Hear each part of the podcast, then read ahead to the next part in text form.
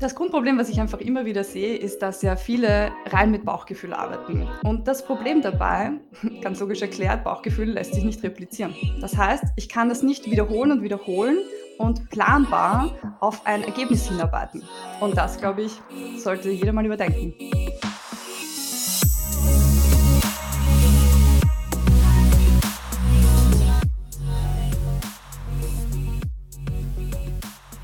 Herzlich willkommen bei einer neuen Episode von Deal, dein Podcast für B2B-Sales von Praktikern für Praktika. Schön, dass du letzte Woche dabei warst und schön, dass du auch diese Woche wieder dabei bist, einschaltest, um mit mir gemeinsam und einem spannenden Gast wieder zu lernen und zu wachsen. Bevor wir in die Episode starten, bevor wir wirklich ins Thema starten, würde ich gerne, dass du dir was vorstellst. Würde ich gerne einladen, dass du dir vorstellst, dass du auf eine Wanderung gehst. Vielleicht auf eine mehrtägige Wanderung, drei Tage, vier Tage, quer über die Alpen. Und du möchtest von Punkt A nach Punkt B kommen. Du hast die besten Wanderschuhe, Ausrüstung, Proviant, bist in Topform, hast wochenlang trainiert, warst laufen, bist also an der Spitze deiner Kondition angekommen. Aber eine Sache fehlt dir. Eine Sache fehlt dir und das ist die Karte. Es fehlt dir eine Landkarte. Wie wahrscheinlich ist es, dass du wirklich auch an deinem Ziel ankommst? Wie wahrscheinlich wirst du wirklich an Punkt B ankommen? Könnte es vielleicht sein, dass du irgendwo ganz anders herauskommst, dass du vielleicht in einem anderen Land ankommst oder vielleicht einen ganz anderen Gipfel besteigen wirst? Die Wahrscheinlichkeit ist natürlich sehr hoch, wenn du keine Landkarte hast. Und genau das Gleiche kann dir auch im Sales-Prozess passieren, in deinen Opportunities passieren. Wenn du keine Landkarte hast, wenn du kein GPS hast, keine Navigation hast, dann weißt du nicht, wo du hinlaufen sollst. Dann weißt du nicht, was der nächste Schritt ist, nachdem du suchen musst, den du discovern musst, die Fragen, die du stellen musst. Und deswegen brauchst du auch eine Sales-Qualifizierungsmethodologie, so wie sie zum Beispiel Band oder Medic ist. Und genau über diese Themen, wie zum Beispiel Band, Medic oder eine ganz andere äh, Qualifizierungsmethodologie, reden wir heute. Und dafür habe ich mir einen ganz besonderen Gast in den Podcast hineingeholt. Und ich muss sagen, es ist ja auch eine Premiere. Wenn du diesen Podcast schon länger hörst, dann kannst du dich vielleicht noch an Stefanie Bibel erinnern. Stefanie ist bei mir zum zweiten Mal im Podcast und Herr Stefanie, herzlich willkommen im Podcast auf jeden Fall erst einmal. Ich freue mich total, wieder hier zu sein. Ja, wir, es ist ja eine Premiere, du bist wirklich die Person, die zum ersten Mal, zum zweiten Mal im Deal-Podcast dabei ist. Wow. Was für ein Gefühl gibt dir das? Ja, ich muss sagen, ich fühle mich echt geehrt. ich spüre es richtig.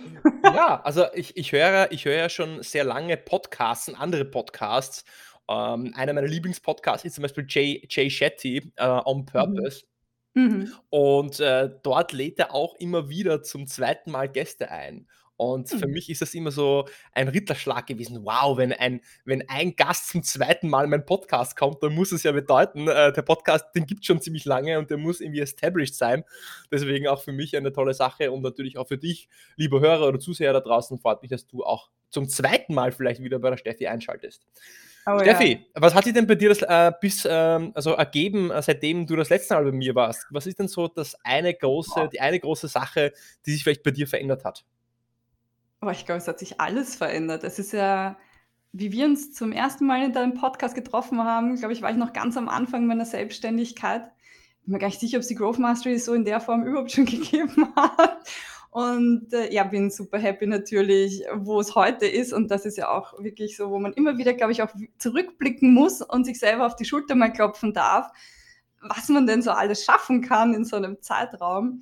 Und ja, mittlerweile ja, super happy äh, mit meinem Business und mit diesen, mit diesen drei unterschiedlichen Trainingsprogrammen, die wir mittlerweile haben. Die gab es damals definitiv in der Form so nicht, weil die haben sich schon sehr stark verändert im letzten Jahr. Und ja, ich freue mich auf jeden Fall, dass ich wieder da bin und äh, ja, den ein oder anderen Hörer vielleicht ein paar Impulse mal wieder mitgeben kann. Ganz mhm. bestimmt, das, äh, das ist das Ziel auf jeden Fall. Ich möchte äh, aus dir so viel äh, Wissen, Perspektiven, Insights ähm, rausquetschen, wie nur möglich in den nächsten, sage ich mal, so ungefähr 30 Minuten. Und lass uns da direkt zum Punkt kommen. Du hast es schon angesprochen. Es hat sich viel bei dir ergeben und es hat sich unter anderem ja auch eine neue Sales-Qualifizierungsmethodologie ergeben, die du erarbeitet hast. Und ja. zwar heißt sie Sugar. Du kannst es dann vielleicht auch nochmal noch genauer äh, kurz erklären. Jetzt ja. stellt sich die Frage, Sales-Qualifizierungsmethodologien und viele Hörer werden sich denken, naja, Mai, da gibt es ja schon etwas, das heißt Band, das andere heißt Medic und viele andere. Ähm, hm. Jetzt stellt sich die Frage, braucht es da eine andere Qualifizierungsmethodologie? Eine provokante Frage, ja, nein. Und wenn ja, warum? Ja gut, wenn ich jetzt Nein sage, wäre das ganz schön doof, ne? wenn ich eine quasi aus dem Boden gestampft habe. Also ich habe mich ja auch, muss ich ehrlich zugeben, ich habe mich lange gewehrt, weil ich mir auch immer gedacht habe, ja komm on, jeder zweite Guru da draußen erfindet irgendwas als Marketing-Gag. Und deswegen wollte ich eigentlich per se definitiv keine. Aber als ich die Growth Mastery gegründet habe, habe ich mir wirklich auf die Fahne geschrieben, ich möchte nur egal ob jetzt SDRs, BDRs, AEs, you name it, ja, zu uns kommen ja wirklich äh, ganze Sales-Teams, die wir trainieren dürfen. Und mir war einfach wichtig, dass ich ihnen etwas an die Hand gebe, wo ich wirklich auch sehr selbstbewusst sagen kann, das wird funktionieren. Und jetzt bin ich ja selber schon sehr lange im Sales, du auch, ja, und ich bin auch super gespannt heute auf deine Perspektiven, auf die älteren Sales-Methodiken. Und ich habe mir die alle angeschaut. Und ich habe mit ganz vielen gearbeitet. Also ich hatte auch Miller Heyman Training zum Beispiel, eine der kompliziertesten Methodiken, muss man dazu sagen. Und die ist zum Beispiel auch nur für super, super Enterprise geeignet. Ja, und dann habe ich natürlich den Klassiker Band und Spin und dann zum Beispiel Winning by Design hat Spice draus gebracht. Ja, also es gibt so viele Methodiken am Markt, aber tatsächlich hat einfach keine gepasst, wo ich sage, ja, für die lege ich meine Hand ins Feuer und die trainiere ich jetzt den Teams, damit können sie zu 100% erfolgreich werden. Das war keine davon. Verstanden. Und so ist es eigentlich entstanden. Also ich bin dann eigentlich so ein bisschen ja, mit dem Rücken an die Wand gestanden und mir gedacht, okay, was machst du jetzt? Es gibt welche, die kommen dem sehr nahe. Und dann habe ich tatsächlich, das hat sechs Monate gedauert. Also ich habe wirklich sechs Monate investiert um alle diese tollen Methodiken, die auch aus unterschiedlichsten natürlich Gründen entstanden sind, mir das Beste rauszunehmen und es auch in die heutige Zeit zu transferieren, weil, ich meine, du weißt es ja auch, wir sind jetzt gerade ja in einer Phase, wo es eher schwieriger ist zu verkaufen, wo wir zuerst jetzt zwei Jahre mit Covid gekämpft haben, jetzt mit anderen, ich sag mal, ja, Situationen am Markt, die nicht so schön sind und auch für uns im Sales natürlich sehr schwierig sind. Und dahingehend nochmal auch eine, meine Methodik angepasst, ja, und auch an eben solche Zeiten, ja, dass das auch flexibel einsetzbar ist und nicht immer nur so, hey, das passt, wenn es gut läuft und die vielleicht nicht schlecht läuft, sondern ich bin halt so ein krasser Pragmatiker, ja, ich versuche etwas zu finden, das man adaptiv nutzen kann, wenn man verstanden hat, wie man ein Framework nutzt. Bevor wir auch direkt auf Sugar eingehen und auf die Methodik, ja. äh, ganz wichtig, jetzt werden sich auch viele, viele Hörer die Frage stellen, inklusive mir vielleicht auch so ein bisschen, ähm, warum braucht es denn überhaupt eine Methodik? Und äh, wir beide sind ja auch in einem deiner oder unserer Programme bei der Growth Mastery ja. auch ähm, vor der Kamera und, und, trainieren gemeinsam Teams. Meine Erfahrung ist tatsächlich, und da ist die Frage natürlich jetzt auch an den Hörer da draußen, ja, und auch die, an, an, die, an dich, viele Unternehmen, die meisten haben ja gar keine Sales-Methodologie, mhm. sondern ja. sie verkaufen einfach nach dem Bauch, nach dem ja. Bauchgefühl. Ja? ja. Ähm, wenn man sich die großen Konzerne ansieht, die auch sehr starke Sales-Organisationen haben, wie es zum Beispiel so Unternehmen sind wie jetzt eine MongoDB, Splunk, Zscaler, Snowflake, die haben wieder sehr rigide eingefahrene Sales-Qualifizierungsmethodologien, wie zum mhm. Beispiel mhm. Medic. Warum braucht es überhaupt eine Qualifizierungsmethodologie? Was bringt das überhaupt? Ähm, mhm. Und sehe das so ein bisschen als kleine Art von Pitch und Passion Speech für alle da draußen, die, die sich eben auf das Bauchgefühl verlassen, die sagen, hey, ja, Mai, ähm, ich weiß, wenn es gut ist oder nicht, ja, ich rede mit den Leuten und dann entstehen einfach Opportunities. Warum ist eine Sales-Methodologie überhaupt notwendig? Hm, eine super Frage, die ich mir auch sehr lange gestellt habe weil ich tatsächlich das erste Mal, wie ich im Sales war, vor zehn Jahren circa, habe ich angefangen. Ich war mega erfolgreich und ich hatte keine Methodik. Und das geht einigen Sellern wahrscheinlich so. Das Grundproblem dabei ist, und auf da bin ich dann irgendwann natürlich auch mal angestoßen dann ans, an den Plafond, wenn du nicht weißt, was du richtig gut machst, dann kannst du es auch nicht replizieren. Das heißt, es kann auch sein, dass deine Intuition gut ist und dass du intuitiv die richtigen Dinge tust oder diesen Dingen folgst. Aber du weißt es eben nicht und dadurch kannst du es eben auch nicht einfach wirklich gezielt wiederholen und gezielt auf ein Ziel hinarbeiten. Und das ist einer der Hauptgründe, warum ich dann noch angefangen habe, dank auch einem tollen Coach, der mir das mal beigebracht hat, wie man mit einer Methodik voranschreitet, dass man wirklich eine Struktur reinbringt und einen klaren Prozess und einer klaren Methodologie folgt und sagt, okay, das sind die Punkte, auf die es wirklich ankommt und wenn ich die Stück für Stück genau so abarbeite sozusagen, dann habe ich eine sehr, sehr hohe Wahrscheinlichkeit, dass ich diesen Deal gewinnen werde. Und das wäre für mich eigentlich der Hauptgrund. Und ich habe auch den Unterschied gemerkt, muss ich auch ehrlich zugeben. Das, es fühlt sich weiter sicherer an. Du musst dich nicht mehr auf dein Bauchgefühl irgendwie verlassen. Und gerade als, wie ich bin ja auch sehr schnell dann zum Head of Sales geworden, du kannst Bauchgefühl anderen nicht beibringen. Ne? Also wie, was erkläre ich denn meinem Team? Das war für mich dann eigentlich die größte Schwierigkeit, äh, wo ich dann auch an, an ja, sehr schnell an meine Grenzen gekommen bin, weil mein Team konnte das nicht replizieren, was mich erfolgreich gemacht hat. Ich konnte es ihnen ja auch gar nicht erklären. Und wenn halt jeder im Team irgendwie nach Bauchgefühl irgendwas macht, dann hast du als Head of Sales spätestens das größte Problem, weil du keine Vergleichbarkeit hast, weil du nicht analysieren kannst, wo im Sales-Prozess überhaupt vielleicht gerade das Problem liegt. Weil wenn es jeder unterschiedlich macht, hast du auch keine Daten und keine Qualität da drinnen und kannst auch nichts analysieren. Also das ist zum Beispiel dann auch, wenn man weiterdenkt, natürlich in die Skalierung ein wahnsinniges Problem, eigentlich ohne Methodik voranzuschreiten und eben keine Skalierung hinzubekommen. Jetzt hast du natürlich den, also absolut richtig, unterschreibe ich, aus, der, aus dem Blickwinkel des Head of Sales oder der Vertriebsorganisation natürlich beschrieben, was der Vorteil ist, dass ich nicht skalieren kann, dass ich mich nicht replizieren kann. Das bedeutet aber auch, dass äh, wenn du zum Beispiel sehr gut im Sales bist, aber keine Methodologie hast, wo du festmachen kannst, was machst du eigentlich, wie qualifizierst du einen Sales-Prozess, dann kannst du später, wenn du befördert wirst, wenn du weiter in der Karriere kommst, ja dein Wissen ja auch nicht weitergeben, weil Wissen muss ja immer irgendwie kodiert werden und festgeschrieben werden. Du brauchst also einen Prozess. Und genau das ist ja auch dann eine Sales-Methodologie. Du kannst es also anderen übertragen. Du machst also dein Wissen du machst deinen Skill, also ein bisschen, hm, ich verkaufe, es funktioniert, ich mache Deals, ich erreiche meine Quoten, machst du plötzlich transferierbar. Was passiert dadurch? Du kannst dich verzweifachen, dreifachen, vierfachen, verzehnfachen und kannst so auch in einer führenden Rolle dein Wissen weitergeben und machst deine Leute erfolgreich. Wenn deine Leute erfolgreich sind, wenn dein Team erfolgreich ist, mhm. dann bist du auch erfolgreich, kommst du wiederum weiter. Zwei weitere Punkte, die ich da hinzufügen würde, ist Punkt 1, wenn du in der Sales-Organisation, in einem Unternehmen, in einem Startup oder in einem großen Konzern eine Sales-Methodologie hast, dann sprechen alle die gleiche Sprache. Dann, wenn jemand sagt, mhm. aha, wir sind gerade bei dem ähm, MBM-Gate oder wir wissen noch nicht die Metrics, dann wissen alle sofort, aha, okay, was fehlt noch? Wo stehen wir gerade? Und dann beschreibt nicht jeder den Prozess in seinen eigenen Worten und dann entstehen nämlich Missverständnisse untereinander. Und der dritte Punkt ist, für dich als Seller, wenn du selbst verkaufst und jetzt nicht unbedingt Sales Manager bist, warum solltest du selbst eine Methodologie haben? Naja, die Steffi, du hast ja gerade gesagt, es fühlt sich sicherer an für dich, ja. aber was du auch machen kannst, ist, mal ehrlich, selbst die besten Verkäufer, egal wie gut du bist, egal wie ich bin, wir werden immer mehr Absagen bekommen als Zusagen. So, das bedeutet, dass du immer von zehn Opportunities hast du vielleicht sechs, sieben, acht, ja, vielleicht sogar die einfach nicht closen. Und wenn du dann eine Methodologie hast, dann kannst du genau das gleiche Maß hernehmen und dir überlegen, okay, anhand dieser einzelnen Punkte im Prozess, wo ist hier der Hund begraben? Wo ist die Schraube, an der ich drehen muss? Und wenn du diesen Prozess nicht hast, dann machst du halt einen Blindflug. Dann sagst du, naja, das ist halt nicht gekommen, weil der Wettbewerb war zu gut oder weil hat nicht gepasst oder weil der Preis war zu hoch. Dann versuchst du Ausreden zu erfinden, aber du hast keine analytische Methode, um wirklich deine eigenen Fehler zu identifizieren, um selbst besser zu werden. Also diese Fähigkeit des Selbstlernens, Selbstreflexion, Selbstanalyse und Selbst, ähm, Selbstoptimierung.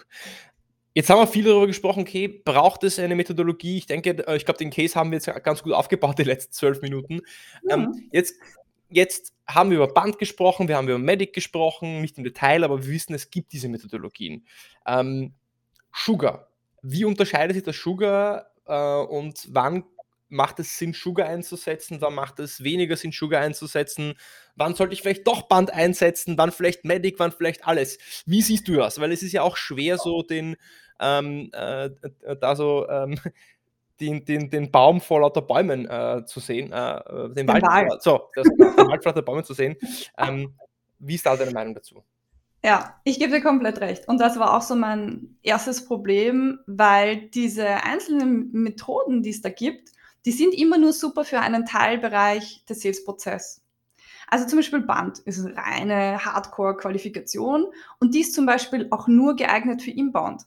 Und das möchte ich vielleicht euch auch da draußen mitgeben. Wenn ihr euch für eine ähm, Methodik entscheidet, dann hinterfragt doch bitte auch im ersten Schritt, wofür wurde die eigentlich erfunden damals und wofür wurde sie genutzt.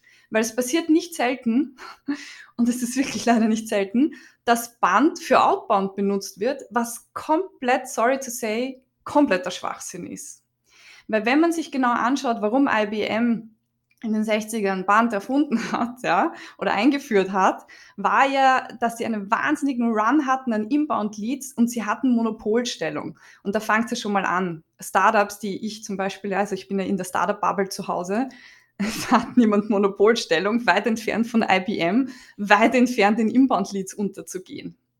Also alleine schon das, das, also ich, ich, das ist so etwas, das möchte ich euch heute auf jeden Fall mitgeben. Also wenn ihr eine Sache mitnehmt, bitte hinterfragt eure Methodik, mit der ihr arbeitet. Warum gibt's die überhaupt und was war der Zweck? Also deswegen finde ich schon mal Band für die meisten Startups, mit denen ich arbeite, komplett ungeeignet. Würde ich nicht mal angreifen im Traum. Weil Band qualifiziert raus. Das heißt, wir wollen eigentlich die nicht ready, die wollen wir so schnell wie möglich loswerden. Das ist auch, deswegen ist auch Budget das erste Ding, was sie fragen. Ja, hey, hast du überhaupt Budget? Wenn nicht, ciao. deswegen disqualifizieren sie ja hart raus von dem, um die nur reinzukriegen und schnell zu konvertieren, die jetzt Bock haben, Geld auszugeben. Mhm. Fair enough. Ja. Und das ist, glaube ich, etwas, da muss man sich wirklich auch in die Tiefe damit beschäftigen, wenn man sagt, okay, wir wollen hier wirklich schlagkräftig sein. Ja, bitte, dann aber mit der richtigen Methode andere Methodik oder anderes Beispiel, zum Beispiel Medic, ja, ist ja super weit verbreitet und äh, kann ich auch gar nichts dagegen sagen in dem Sinn. Ja, wenn das für euch passt, mega, bitte, dann benutzt es. Ich bin ja schon mal froh, wenn Leute mit einer Methodik arbeiten. Aber das erste, fangt schon mal an. Lasst euch auch trainieren darauf. Also es hilft jetzt nichts oder es ist einfach zu wenig, ja, wenn man einfach jetzt im Internet auf Google Medic eingibt, die paar Faktoren sich durchliest und glaubt, man kann Methodik anwenden. Das ist leider aber das, was ich jeden Tag sehe ja, ich arbeite eh mit der Methodik. Ich habe das im Internet gelesen und dann habe ich das angewendet. Ja, wenn es so einfach wäre, könnte es ja jeder. Ne? also das finde ich auch immer so ein bisschen grenzwertig. Wie, wie kann man das vielleicht am besten, aber wie, wie kann man das am besten machen? Hast du da äh, irgendwie einen Tipp, wie man äh, sich da wirklich, was würde bedeuten, lass dich auf Medic oder auf eine andere Methodik trainieren? Was mache ich da am besten? Ja, also man muss schon sagen, wenn ich mit Medic wirklich arbeiten will und es verstehen will, also ich weiß, es gibt zum Beispiel Medic-Trainer, ja, die wirklich auf das ausgelegt sind, die vielleicht sogar von Medic selbst, äh, von dem Erfinder trainiert werden. Also ich weiß nicht genau, wie denen ihr System funktioniert. Aber es ist ja genauso wie ich Sugar meine eigene Methodik meinen sozusagen Teilnehmern beibringe und wir das trainieren. Und das macht ja jeder, ich sage jetzt mal, der eine Methodik auch in den Markt reinbringt, ja, dass du die auch wirklich dir aneignen kannst. Also wenn man sich schon für einen entscheidet, würde ich mir einen Trainer reinholen, der wirklich mein Team trainiert.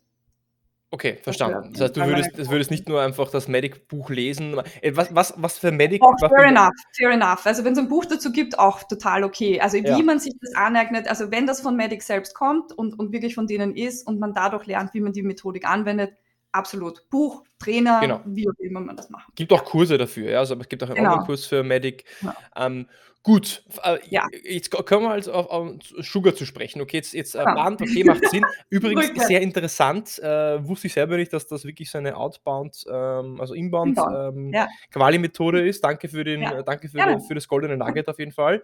Medic hat natürlich einen irrsinnigen Status in der Branche, gerade wenn es um IT- oder Softwareverkauf geht. Ja, ich nutze selber Absolut. Medic. Ähm, ja. Du hast ja vorher gesagt, naja, gegen Medic gibt es nichts zu sagen. Jetzt muss ich trotzdem also mal die Frage stellen. Nicht so viel wie zu anderen, sage ich mal, wie gegen andere Methodiken. Wenn es wenn, gegen Medic jetzt nichts zu sagen gibt, wo unterscheidet sich dann Sugar zu Medic? Dass wir vielleicht so die äh, Abgrenzung ja, vielleicht machen. Absolut, absolut. Also was mir total wichtig war, und das ist das, was ich an Medic kritisiere, das kann man so sehen oder auch nicht, mir war es nicht, also ich habe gesagt, ich bin pragmatisch, ja, und ich sehe halt, wie Teams sich plagen, auch mit Methoden zu verstehen. Und ich hätte, also ich habe halt einen anderen Weg gewählt, und zwar aus zwei unterschiedlichen Perspektiven. Erstens war mir wichtig, dass ähm, meine Teilnehmer an meinen Trainings etwas nehmen können und wirklich runterarbeiten können, von oben bis unten, ja, weil so ist es halt mal geschrieben. Und wir wissen, wie es ist, gerade bei Junioren, Sellern, die tun sich noch nicht so leicht und machen ihnen doch bitte das Leben nicht schwer. Also wollte ich etwas wiederum ein bisschen Pragmatisches haben.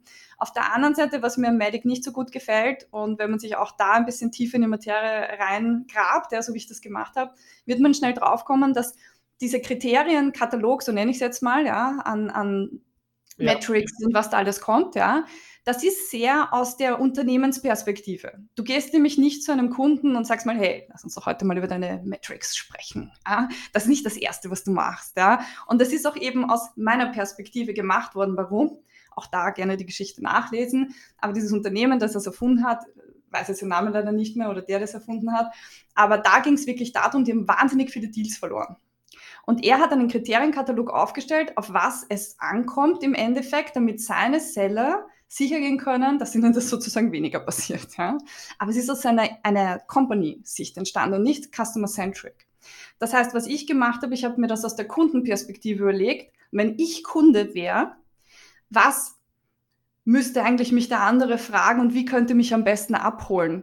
Also eben nicht so, hey, wie kann ich mehr verkaufen, sondern wie hat der Kunde einen höheren Mehrwert.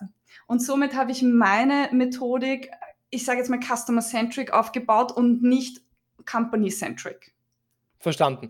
Jetzt, wenn man ja. durch die Kriterien durchgeht äh, genau. zwischen Medic und, und Sugar, dann kann man das ja vielleicht äh, macht Sinn, finde ich auch wunderschön. Ich ähm, bin selber ein, ein Verfechter äh, zu sagen, hey, rede nicht über das, was du kannst, was du tust, deine Features, ja. wie, wie, toll du dich bist, welche Awards du hast, welche Referenzkunden du hast, sondern Nein. rede darüber, welche Probleme du für deine Kunden löst. Genau. Ja? Anstatt zu sagen, wir haben, wir machen, sage, andere Kunden nutzen uns, um Problem X zu lösen. So, Value Proposition.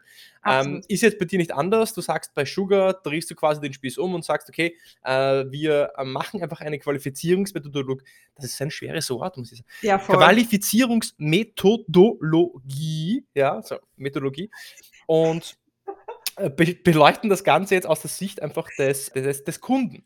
Wenn wir genau. jetzt durch Medic durchgehen, oder durch Sugar, je nachdem. Ja. Wenn wir durch Medic durchgehen, dann wissen wir, dass ja bei Medic oder mit zwei C oder einem C, ja, das ist jetzt sehr unterschiedlich. Medpick, ja, ja Medpick, ja. Genau, ja, gibt es auch noch Medpick. Ja. Version. Bleiben wir einfach mal bei, bleiben wir ganz normal bei Medic. Dann ist einfach Medic mal, haben wir die äh, Metrics, dann haben wir Economic Buyer, also E für Economic Buyer.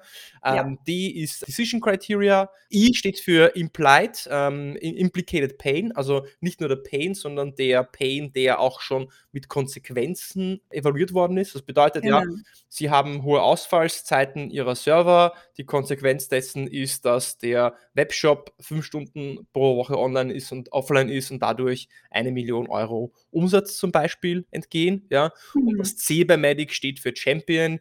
Was ist der Champion? Der Champion ist der, der intern für dich verkauft, der die Macht hat, der die Authority hat, der also nicht nur jemand ist, der die Informationen gibt, sondern der auch interessiert daran ist, dass du wirklich Erfolg hast, dass du auch dein Produkt im Unternehmen platzieren kannst und der kann dir dabei helfen, weil er sowohl die Influence als auch die Authority hat, intern einen Prozess äh, für dich zu beeinflussen. Halleluja. Wie unterscheidet sich jetzt da Sugar von dem, äh, von diesen einzelnen ähm, Punkten, die jetzt Medic zu, ja, zum Inhalt hat? Ja, ich hoffe, ihr habt heute viel Zeit mitgebracht. Ich glaube, wir werden die nächsten drei Stunden verbringen miteinander. Ähm, sagen wir es mal so. Also, Unterschied Nummer eins. In meiner Methode gibt es zwei Varianten in einer. Das heißt, Sugar gibt es in einer Kurzvariante, wirklich wie Sugar geschrieben. Und es gibt auch Sugar in der Langvariante mit einem R hinten noch, also zwei A's und zwei R's, ja. Und der Jesch ist sicher so lieb und connectet euch das in den Show Notes, wie man so schön sagt in seinem Podcast, ja. damit ihr euch das dann ich. natürlich genau anschauen könnt. Und das ist zum Beispiel etwas, das ich am Medic komplett vermisse, dass es mir auch etwas an die Hand gibt in einer Kurzvariante, weil das kannst du dir auch niemals in der Discovery abfragen. Ja, das ist ja auch kompletter Quatsch. Würdest du auch nicht machen. Aber das, da, wo, da fehlt mir so der Leitfaden, der einfache Leitfaden. Hey, wie kann ich das in der Discovery anwenden und wie wende ich das dann entlang des Sales-Prozesses an? Also erster Unterschied, ich habe eine Methodik, die ist 2 in 1. Das heißt, die Kurzvariante für Discovery findet ihr dann eben, wie gesagt, gerne äh, in den Show Notes und die Langvariante für den ganzen Sales-Prozess. Gut, wie unterscheide ich mich noch? Es stimmt natürlich, dass der Champion als auch der Economic Buyer zwei wahnsinnig wichtige Stakeholder sind. Das möchte ich also gar nicht wegdiskutieren. Was mich aber dabei stört, muss ich ehrlicherweise sagen, zumindest habe ich das in den letzten Jahren vielfach so erfahren, dass wir Deals auch aus ganz anderen Gründen verlieren. Obwohl ich den Economic Buyer habe und obwohl ich den Champion habe, weil der Betriebsrat mir mal richtig schön reingrätscht ja, und meinen Deal versaut. Oder die IT gerade keine Ressourcen frei hat oder keinen Bock, dass wir irgendein Tool einführen. Ja. Das heißt, es gibt heute, und wir wissen das, und du wahrscheinlich auch besser als ich sogar, ich glaube, im Schnitt haben wir gerade acht Stakeholder in einem Enterprise-Deal, zum Beispiel, wenn wir jetzt wirklich von Enterprise sprechen, mit drinnen. Und da reicht es heute nicht mehr, den Economic Buy und den Champion zu haben. Ja, die sind super wichtig. Ich muss sie identifizieren, keine Frage. Aber das, was ich geändert habe, um den Blickwinkel, es geht auch wirklich mir nur oft um den Blickwinkel zu verändern. Bei mir ist das eine A, All Stakeholders. Weil ich muss alle Stakeholder identifizieren, die hier auch vor allem ein Vetorecht haben, wie ein Betriebsrat. Der hat definitiv ein Vetorecht. und der kann meinen Deal vermasseln. Und wenn ich den übersehe, und ja, das wäre dann halt nicht so gut, dann laufe ich natürlich Gefahr, den Deal zu verlieren. Und das passiert ganz, ganz, ganz, ganz kurz einhaken. Ja. Also, also das macht für mich Sinn. Also das, also das A, das A bei Sugar, für alle, die es das verfasst haben, er steht für All Stakeholders. Ja. Genau. Dadurch summiert Sugar alle Personen, Gruppen, ja, muss man sagen, ja. die den Deal beeinflussen könnten oder den Entscheidungsprozess genau. beeinflussen könnten, in einem, unter einem Buchstaben, unter einem Kriterium, sagen wir yes. mal so ab. So. Yes. Bei Medic gibt es ja das E für Economic Buyer, das heißt die Person, die dann de facto auf dem Geldbörsel sitzt und genau. der Champion, der äh, intern den, den, den Sales-Prozess für dich vorantreibt, der für dich verkaufen kann. Jetzt, das will ich, also will ich challengen. Ich will einfach verstehen, also ich will, ich will also vielleicht ein bisschen Medic in, in Schutz nehmen, warum das bei Medic so ist, ja. Und das ist vielleicht so die Antithese zu dem, wie du das machst weil es, es, es stimmt schon, dass all diese Personen den, den Deal beeinflussen können. Jetzt hast hm. du gesagt, dass der Betriebsrat den Deal blockieren kann. Das mag sein, aber ich sage ich sag in 99% der Fälle, äh, wenn der Economic Buyer einen Pain hat, den du lösen kannst, er von deiner Lösung überzeugt ist, dann wird er alle anderen overrulen, Punkt 1. Und Punkt 2, mhm. wenn du einen starken Champion hast, dann wird er für dich intern verkaufen und das ist die Person, die du brauchst als verlängerter Arm im Unternehmen deines, äh, deines sagen, ähm, als Sales-Organisation im, im Unternehmen. Und da will sich Medic auf die zwei wichtigsten fokussieren. Also wenn man es auf zwei runterbricht, was sind die Personen, die wirklich Make or Break machen? Und das ist der EB, also Economic Buyer und der Champion. Jetzt könnte mhm. man natürlich sagen, bei All Stakeholders, als könnte man jetzt hergehen und sagen, naja, puh, darunter fasse ich ja jetzt so viele zusammen, die vielleicht jetzt irrelevant sind, ja. Ich weiß dann vielleicht auch nicht, habe ich alle gefunden, ja, und ich mache mir den Prozess vielleicht zu komplex. Das wäre jetzt, sag ich mal, so die, die, die Kritik vielleicht an dem A bei All Stakeholders. Die Kritik mhm. bei Medic vom EB, also Economic Buyer und Champion wäre, naja, vielleicht übersehe ich da ja vielleicht äh, etwas, ja, mhm. was auch Sinn macht. Aber alleine diese Diskussion zeigt uns ja schon wieder mal, dass es, es, es hängt ja so ein bisschen auch an dem äh, Hausverstand und Intellekt der Person äh, ab, wie diese ja. Methodologien eingesetzt werden. Absolut, absolut. Und wie gesagt, also ich habe nach etwas Pragmatischem gesucht und etwas, das auch für verschiedene Cases anwendbar ist. Und ich bin bei dir, werde ich den Deal durchkriegen, wenn ich den Economic Buyer überzeugt habe, dass er die Kohle ausgibt? Ja, wahrscheinlich sehr. Also sehr wahrscheinlich. Mm, aber, und ich komme jetzt eher auch zu langen Sales Cycles, die ja eins der größten Probleme von, ich glaube, so ziemlich jedem Seller sind. Ja? Und das liegt oftmals daran, dass man eben vielleicht zu schnell im Fahrwasser war, ja? vielleicht beim Economic Buyer zu schnell in der Tür war und eben die Sales Cycles sich dann so ziehen, weil der Economic Buyer heute nicht mehr alleine entscheidet wie früher. Ich glaube, früher war es total klar, hey, ich habe die Kohle, ich hau sie am Tisch, ich sitze da oben am Ast. So funktionieren ja moderne Unternehmen heute Gott sei Dank nicht mehr, ja, sondern es wird im Team entschieden. Es gibt Projektteams, die gemeinsam entscheiden. Und dann musste erstmal alle überzeugen. Und ich kann mich noch sehr gut an den Case letztes Jahr erinnern, wo ich auch äh, Teil davon war, wo Legal ziemlich krass mitgesprochen hat, eben der Betriebsrat auch gesagt hat, naja, Moment, also wenn das so und so funktioniert, das Feature, dann nehmen wir das auf gar keinen Fall, weil das wollen wir nicht, ja. Können wir das auch ausschalten? und da sehr wohl der Deal am Schwanken war.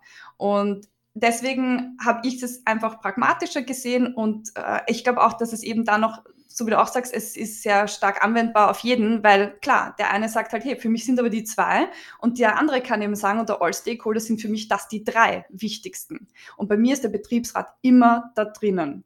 Und so gesehen habe ich das ein bisschen anders aufgesetzt.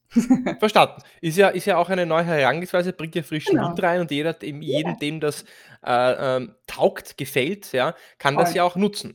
Jetzt genau. gehen wir genau. nochmal auf Medic zurück und äh, ja. Medic, ähm, die zwei Ds bei Medic habe ich mich ähm, ähm, äh, äh, wieder erinnert, ja. Also das erste D steht für Decision Criteria, also was sind die Kriterien, ja. anhand deren auch eine Entscheidung festgemacht wird. Also im Sales-Prozess ab einem gewissen Punkt sprichst du mit dem Kunden darüber, okay, lieber Kunde, wir sind jetzt sehr weit, wir haben vielleicht eine mhm. Demo gemacht, wir haben vielleicht ähm, einen ersten Workshop gemacht. Was mhm. sind jetzt die Kriterien, die erfüllt werden müssen, damit ihr sagt, das ist die richtige Lösung für euch. Also so eine Art von Anforderungskatalog könnte man auch sagen, ja. Kriterien.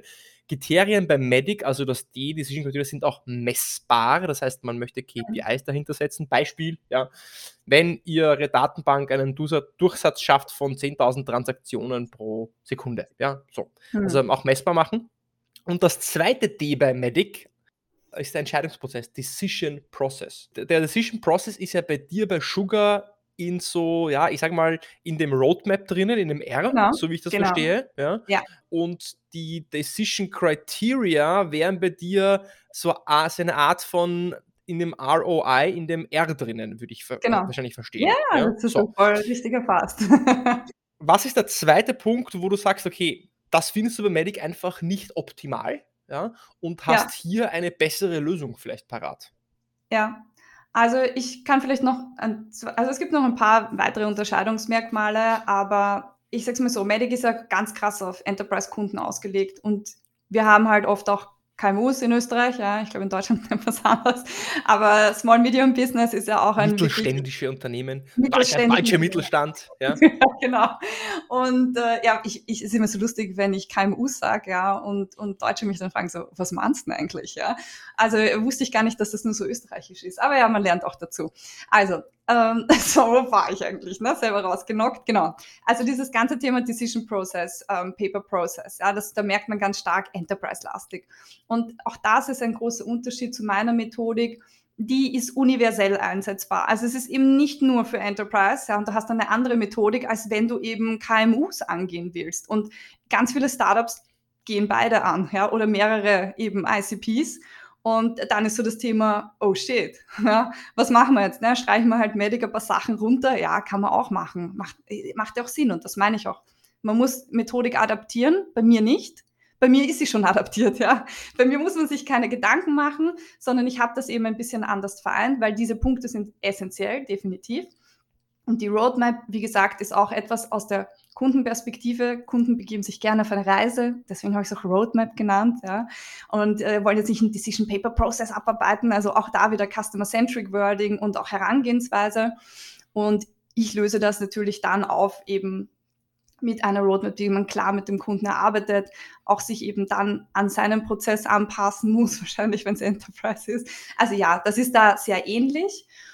Hm, was Darf ich nicht sehr, nur ganz ja? kurz Zwischenfrage? Vielleicht, vielleicht ja. da, hast du entweder ähm, den Faden verloren oder ich habe es nicht verstanden oder, du, oder, oder wir haben es einfach über, drüber geredet dann. Du hast nämlich eine spannende Sache, du hast eine spannende Sache gesagt. Du hast nämlich gesagt, ja. dass Medic sehr stark auf Enterprise-Kunden fokussiert ist, was 100% stimmt. Ja? ja. Was bei Medic macht es so Enterprise-lastig und nicht so geeignet vielleicht für, einen, für eine KMU? Ja, also wenn ich, glaube ich, jetzt an KMUs denke, zumindestens die wir letztes Jahr noch geclosed haben, dann ist es ja schon oft so, dass du sehr schnell den Geschäftsführer mit drinnen hast. Also du bist halt sehr schnell oben mhm. angelangt, dann musst du dich nicht lange durchkämpfen. Du hast dann sehr schnell eine Entscheidung und die ist auch oftmals im KMU sehr pragmatisch. Ja? Also es kann, glaube ich, in beide Richtungen gehen, aber ich kenne KMUs, das bin ich auch mit dem Geschäftsführer am Tisch gesessen und gesagt, ja, passt das, machen wir, schicken Sie das durch und fertig aus. Ja. Also da brauche ich jetzt weder lange mich beim Decision Process und Paper Process ewig herum tun. Also das wären zum Beispiel zwei wahrscheinlich, die ich rauskicken würde, ja, mhm. wenn ich mhm. das auf KMUs anpasse. Mhm. Und würdest du jetzt sagen, dass Sugar, mein, äh, deine, deine Zielgruppe, du bist ja vor allem spezialisiert auf uh, Startup-Sales, ja. ja. Wie würdest du sagen, passt dann Sugar äh, in diese Startup-Welt äh, so gut rein? Ja, wir, wir trainieren, also gerade auch dieses Thema, es ist natürlich wichtig, wie funktioniert der Entscheidungsprozess, aber vor allem, wie übernehme ich die Führung dann auch über den Prozess. Und wir arbeiten da ganz stark, und jetzt kommt das nächste Passwort natürlich mit Mutual Action Plans, ja, wo wir uns wirklich hinsetzen, ein, und ich nenne das auch wirklich Roadmap Meeting. Ja? Also sobald ich vom Kunden eine Art von Entscheidung habe, anhand gewisser Kriterien natürlich, wo er sagt, hey ja, das kann mein Pain lösen, hey, wir haben sowas wie ein Budget oder können es zumindest kriegen, ja, und da gibt es ein compelling Event, sprich, da gibt es ein ganz klares Datum, bis wohin wir uns verändert haben müssen. Also wir haben eine gewisse Urgency und die Urgency ist halt der Treiber für den Deal natürlich. Und das zum Beispiel fehlt mir hier komplett. Ja, das ist bei mir ein extra Punkt. Uh, die Urgency in mhm. Sugar. Mhm. Ja, ähm, also das auch vielleicht zu dem, wo ist der Fokus? Ja, wo lege ich meinen Fokus einfach hin? Und ich lege ganz stark auf Urgency. Und dahingehend ähm, war so, und jetzt haben wir wieder den Faden verloren, wenn wir uns von einem zum anderen handeln. Ne? Naja, aber du hast ja schon eine Sache gesagt. Du sagst ja, dass, dass, der, ähm, dass die Urgency äh, dir bei Medic fehlt. Ja? ja Auch voll. da wiederum, um so ein bisschen die, äh, in die Breche, Breche, zu springen für Medic. Ja? Da ähm, Medic versucht das über das I zu klären. Ne? Also implied, implicated pain. pain. Ja, ja. Implicated pain weil wenn der Pain wirklich implicated ist, dann ist ein, eine Urgency da. Was ist ein implicated Pain und warum äh, sollte man einen implicated Pain haben? Ein, ein Pain wäre, unsere, die Erkennungsrate von dem Adressscanner liegt bei, bei 98 Prozent. Okay, das ist ein Problem, ja, kann ein Problem sein. Implicated ist der Pain erst dann, wenn du herausfindest, naja gut, das kostet die österreichische Post pro Jahr aber eine halbe Milliarde Euro, weil sie für 2% nicht erkannte Adressetiketten 100, 200 Leute einstellen müssen, die irgendwo manuell Adressen auslesen. Das heißt, mhm. was ist die Implikation, also impliziert Implikation oder Konsequenz dessen? Und wenn du eine Konsequenz hast, dann hast du meistens eben, dann hast du eben automatisch auch eine Urgency hm. So wie es so wie's, so wie's Medic aufräumen, Medic fasst es also in dem, äh, in dem äh, zusammen. Ja. ja und, Punkt, und Punkt mhm. zwei, und das ist auch noch wichtig, bei Medic äh, natürlich der Champion. Weil wenn du einen Champion hast, der das Problem sieht und das Problem lösen möchte, dann hast du natürlich die Ultra-Urgency, weil dann hast du jemanden, der ein Problem hat, das er lösen möchte und auch die Power hat im Unternehmen, etwas durchzusetzen. Und dann hast du nicht nur, hey, das wäre wichtig zum Umsetzen, sondern du hast jemanden, der es für dich intern vorantreibt. So. Hm, das ist kein Exkurs. Ja, kleiner Exkursbau. Heute, heute gibt es aber echt äh, hart, harter Tobak hier, glaube ich, für dich. Alright, ähm, vielleicht zurückkommend nochmal auf die Unterschiede. Also ich glaube, ihr habt schon ganz viele rausgehört und es ist ja, also das vielleicht auch ganz wichtig, ja. Ich habe da das Rad nicht neu erfunden, das habe ich auch nie behauptet, das ist mir immer super wichtig, sondern ich habe mir einfach einen pragmatischeren Weg gewünscht, ähm, wie man Medic auch greifbarer und schneller vielleicht umsetzen ja. kann und vielleicht das eine oder andere auswärts, weil gehen wir zum Beispiel mal zum Thema Competition. Es ist ja oft so, und das ist eines der Grundprobleme, das ich am Markt sehe, das noch nicht ganz Klick gemacht hat. Ich kämpfe ja oftmals gar nicht gegen meine Competition. ich kämpfe oftmals gegen ganz viele Alternativen und gegen das Nichtstun. also das ist ja viel häufiger der Fall. Also ich habe zum Beispiel letztes Jahr auch beim Bar Startups also reinschauen dürfen unter die Motorhaube und auch ich mache das gerne, ich mache so gerne Lost Deal Analysen und schaue mir an, weil oftmals ist es ja so präsent, ja, ja, der Konkurrent, ganz schwierig und ich schaue dann so, naja, 5% der Deals gegen den verloren ist eigentlich gar nicht so ein Problem. Wo verlieren wir denn? Und verlieren tun wir, naja, die haben dann doch das Budget woanders hintan und das Problem anders gelöst oder sie haben es dann intern anders gelöst oder naja, sie haben doch gar nichts gemacht. Ja. Also das sind ja eigentlich die viel häufigeren Probleme, die wir haben. Und deswegen hat mir auch hier der Fokus wiederum, ja, also es geht oftmals wirklich nur um den Fokus, den ich anders legen möchte in meiner Methodik, habe ich einfach anders gelegt. Und deswegen ist das zweite A bei mir Alternatives. Weil Alternatives ist ganz vieles und ich muss auch, je nachdem, in was für einem Unternehmen ich arbeite, muss ich einfach schauen, was sind die Alternativen. Ist es wirklich die Competition? Okay, fair enough. Oder ist es eine andere Lösung, gegen die ich immer verliere? Ah, okay, dann muss ich mich da besser aufstellen. Und auch da wieder pragmatischer Zugang, ein bisschen breiter gedacht, damit das für, ich sage mal, einfach die Perspektive ein bisschen verändert und auch meinen Fokus verändert, auf was ich wirklich Acht gebe. Absolut. Ähm, macht auch auf jeden Fall Sinn. Größte, der größte Konkurrent ist einfach das Nichtstun. Du hast es ja vorher gesagt. Ist nicht ein Wettbewerber, ist, ist das Nichtstun, weil es gibt halt hunderte Probleme im Unternehmen und nicht Ja. alle werden gelöst. Ja. Und äh, das Unternehmen hat 100% Ressourcen, die Ressourcen werden aufgeteilt. Das kann sein jetzt natürlich Geld, ja, Zeit Mhm. und, und Menschen. Und wenn die nicht da sind, ja, dann, dann wird das Problem eben nicht gelöst oder es wird eben nur das gelöst, was ähm, am kritischsten ist, was die Corporate Strategy ja, am Mhm. ersten vielleicht ähm, gefährdet oder auch hilft umzusetzen. Ja. Ähm, jetzt haben wir viel über Sugar geredet, viel über Medic geredet. Ähm, jetzt stelle ich dir mal eine Frage, so ich, ich den, drehe den Spieß mal um, ähm, ich formuliere sie mal negativ. Wann meinst du, ist Sugar nicht die geeignete Methodologie? Hm. Nie. also tatsächlich habe ich sie so gebaut, dass sie jeder einsetzen kann. Dass egal, ob ich eben an welches Segment ich verkaufe, egal, ob ich eben am Anfang meiner Journey stehe im Sales-Prozess oder am Ende, genau das war mein Anspruch. Ich wollte eine Methodik, die pragmatisch genug ist, dass sie jeder für sich adaptieren kann. Und ich glaube, das ist auch wichtig an euch alle, die uns jetzt zuhören das ist ein Framework, ja. Und Framework heißt immer, es ist ein Rahmen, der einem natürlich vorgibt, wie die Fokusthemen sind, die ich, ich sag mal so, abarbeite, klingt immer so arg, ja, aber es ist im Endeffekt ein Fokus. Und ich, ich gehe eh nicht hin, und das macht natürlich auch keiner bei Medic, ja, und geht jetzt hin und ruft eben den Kunden an und sagt, hey, lass uns über die Metrics reden. Ja. Natürlich macht das niemand. Aber ich glaube, das ist wirklich so, so wichtig, dass man sagt, okay, man hat ein adaptives Framework, das einfach für einen funktioniert. Und bei meinem ist eben, wie du so schön auch erkannt hast, es ist ein bisschen breiter gefasst, damit ich es für mich wiederum runterbrechen kann und dennoch den gleichen Fokus habe. Das heißt, wenn zum Beispiel bei euch die All Stakeholders, bei euch ist nur der Economic Buy und Champion wichtig und dann gewinnt ihr jeden Deal, mega, geil, passt, für euch runterbrechen, dann sind das die zwei. Wenn aber ihr ein Unternehmen seid, wo ihr sagt, äh, bei mir ist aber immer der Betriebsrat im Spiel und der ist ein Make it or break it, dann gehört er da rein. Das heißt, meine Methodik ist wirklich so gebaut, dass sie sich flexibel an jeden anpassen kann, wenn man das dann richtig für sich runter adaptiert.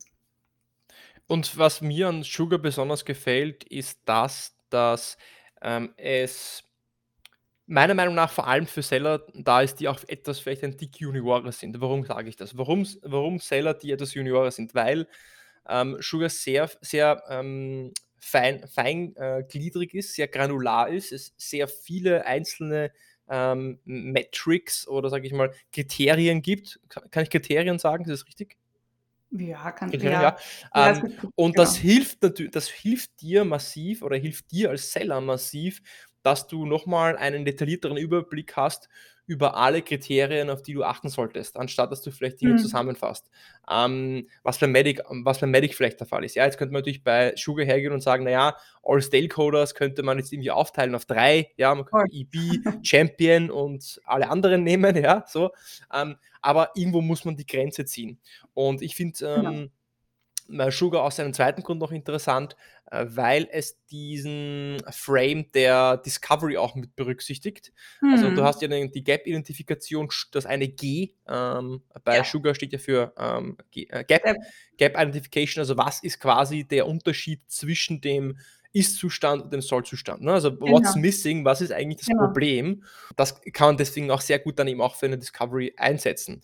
Mhm. Deswegen, ähm, Steffi, vielleicht um das Ganze abzurunden, ja, jetzt haben wir da einen, einen Rundumschlag gemacht, Helikopterübersicht über äh, viele mit ähm, Qualifizierungsmethodologien, jetzt kommt schon wieder das Wort, Methodologien, selbst zum Abschluss Siehst von, deswegen sage ich immer Methodik. Ja. Podcast. Methodik, danke, ja. Vielleicht zum Abschluss würde ich dir gerne noch äh, zwei Fragen stellen oder drei Fragen stellen, die Ja. du vielleicht schon gehört hast, aber die ich vielleicht nochmal stellen möchte. Äh, bevor ich diese stelle, möchte ich noch kurz fragen, wo können sich Hörer mit dir connecten?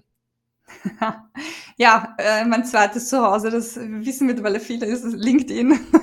ich glaube, dort bin ich mehr als irgendwo anders mittlerweile. Also gerne auf LinkedIn connecten, bin ich auch so 24 hours reachable. Ja. Ähm, da könnt ihr euch gerne ja, mit mir einmal, ähm, ja, je nachdem, was euch auf der Seele brennt, ja, gerne melden. Und ansonsten natürlich auf meiner Webseite thegrowthmastery.com äh, und da könnt ihr auch reinsneaken. Da gibt es auch eben meinen Blog und dort findet ihr auch noch ganz viel Input, äh, nicht nur zu der Methodik, natürlich auch zu ganz vielen anderen Themen, die uns im SEO herumtreiben. Genau. Und ja. äh, ich kann nur sagen, Steffis Content ist top. Top, weil er nicht AI-generated ist. Das heißt, äh, das Steffis Content hat das Gütesiegel Made by Humans for Humans. Ja. ja. also da steht keine KI dahinter, die für die Steffi den LinkedIn-Post schreibt. Muss man ja. heutzutage fast schon dazu sagen. Und eine zweite Sache, die sehr wichtig ist. Steffi, wir beide stehen ja auch äh, vor der Kamera live online und helfen ja anderen Sellern, besser oh, zu verkaufen, ja. mehr zu verkaufen, ähm, ja. mehr Leads zu finden, mehr Leads anzusprechen, mehr Meetings auszumachen, erfolgreicher zu prospecten in der ja. Prospecting Mastery. Das heißt, wenn dir die Interaktion zwischen mir und der Steffi gefallen hat oder auch nicht gefallen hat und du trotzdem neugierig bist und du jemand bist, der SDR ist, der BDR ist, der aber Account Executive Account Manager ist und vor allem auch im Outbound, Inbound, hm. aber vor allem ähm, da ähm, seine Aufgabe darin besteht, neue Opportunities zu generieren neue qualifizierte Pipeline zu generieren. Dann schau auf jeden Fall auch bei der Prospecting Mastery vorbei, denn dort hm. lernst du alles von A bis Z, wie du deine Kunden segmentierst, wie du, gezielt ansprichst, wie du Cold Calling nutzt, um Termine auszumachen, wie du gescheite hm. E-Mails schreibst, um auch Aufmerksamkeit deiner Kunden zu bekommen, wie du LinkedIn Cadences aufbaust und wie du alles gemeinsam in einer schönen Klaviatur abgestimmt harmonisch auch einsetzt, um erfolgreicher zu prospecten und mehr qualifizierte Termine zu buchen. Das war meine Passion Speech jetzt für die Prospecting Mastery. Steffi, warum meinst du, sollten alle bei der Prospecting Mastery vorbeischauen? Ich, ich spüre richtig deine Passion, ja. Ich habe mir gedacht, boah, es geht aber ab hier, ja. Ähm, ja, ich bin auch immer total Feuer und Flamme für unsere Trainings natürlich, gar keine Frage. Und ich würde sogar noch ein, ein i-Tüpfelchen draufsetzen weil das Schöne ist, ihr bekommt nicht nur Sugar. Ja, ich weiß, gar keine Frage, das gehört natürlich dazu, sondern das Schöne ist ja, dass wir wirklich für den gesamten Sales-Prozess, für jeden einzelnen Schritt Frameworks entwickelt haben. Und das fängt eben, so wie du sagst, an, bei einem Script fürs Cold Calling. Ja. Das heißt, ich weiß, also ich weiß ja auch, wie, das, wie mühsam das für mich war. Und mir, mir hat irgendwie früher keiner geholfen, weil es noch nicht so coole Leute gegeben hat, so viel am Markt. Und jetzt, ich finde es auch so super, dass das so floriert gerade und dass man auch wirklich Hilfe bekommt, mit fertigen Frameworks, die man einfach nutzen kann und loslegen kann und wo man eigentlich wirklich auch so diese Sicherheit gewinnt, so hey, ja, damit kann ich voll durch die Decke gehen, ja. Und ich glaube, dass, ich meine, wir haben ja auch gerade unsere Kohorte verabschiedet, wir zwei, und ich war auch sehr emotional letzte Woche deswegen, weil ja, nach so sechs Wochen Training wachsen sie einen doch wie die Kinder, so, so voll ans Herz, ja. Und es ist einfach so schön zu sehen, wie sich die allein in sechs Wochen entwickelt haben. Also ich, ich glaube, wenn ihr sagt, hey, also aus zwei Perspektiven, ich strauchel vielleicht ein bisschen und hätte gern jemanden, der mich an die Hand nimmt. Oder du sagst, hey, ich bin schon richtig gut, aber ich will mal so richtig gechallenged werden von euch zwei, ja. Geil, Challenge accepted, komm bei uns vorbei, schaust dir an, ja. Und ich glaube, das ist einfach eine einzigartige Erfahrung, mit uns zu arbeiten, würde ich jetzt mal sagen.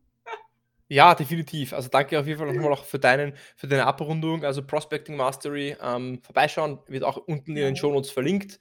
Oder du ja. gehst auf growthmastery.com und dort findest du auch alle anderen Programme von der lieben Stefanie. Stefanie, ja. zwei Abschlussfragen. Ähm, ja. Ich nenne sie die Rapid 4 Questions. Bei dir werde ich sie auf Rapid 2 runter reduzieren. Ja. Ähm, die erste Frage, die ich an dich habe, ist: Was für einen Einfluss willst du auf die Sales-Welt haben?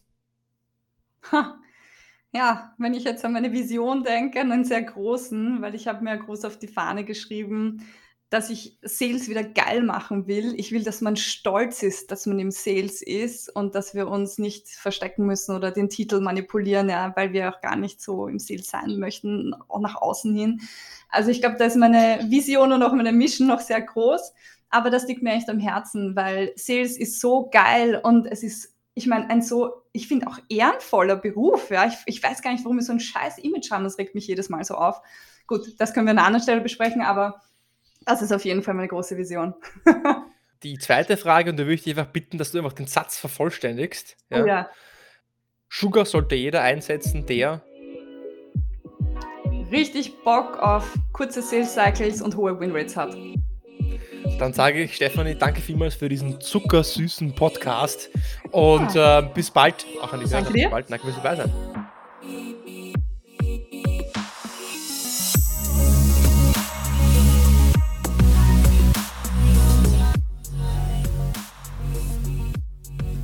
also Stefanie Bibel zur Qualifizierungsmethodologie Sugar. Die Qualität der Aufnahme, die Qualität von meiner Stimme, von meinem Recording in dem Interview war leider miserabel. Ich habe hier einen Fehler gemacht, das falsche Mikrofon ausgewählt, deswegen habe ich jetzt den ganzen Podcast mit meiner Webcam-Kamera aufgenommen. Ich hoffe, du hast es trotzdem ertragen können und hattest den ein oder anderen spannenden Insight dabei. Und wenn du es noch nicht getan hast, auf jeden Fall auch bei meinem Sponsor vorbeischauen. Wenn du jemand bist, wenn du, wenn du jemand bist, der SDR ist, BDR, Account Manager und wenn du dich mit anderen Sellern austauschen möchtest in der größten deutschsprachigen Community für Sales, dann bist du auf jeden Fall richtig bei den SDRs of Germany. Findest du auch in den Show Notes heute für dich. Also viel Input, den du konsumieren kannst, auch noch in den Show Notes. Ähm, und natürlich, wenn du sagst, du möchtest mehr Cold Calling, mehr Prospecting und mehr Sugar, mehr Sugar, mehr Zucker haben für deinen Sales, dann schau auf jeden Fall bei der Prospecting Mastery vorbei. Da sind die Steffi und ich für dich dann sechs, sieben Wochen für dich live on stage äh, trainieren mit dir gemeinsam mit ähm, neun anderen. Also insgesamt gibt es zehn Teilnehmer. Du bist dann einer von zehn, denen wir uns dann sechs Wochen intensiv widmen, um dein Prospecting, Cold Calling Level aufs nächste Level zu bringen. Bis dahin, hat mich gefreut. Bis zur nächsten Woche beim Deal Podcast.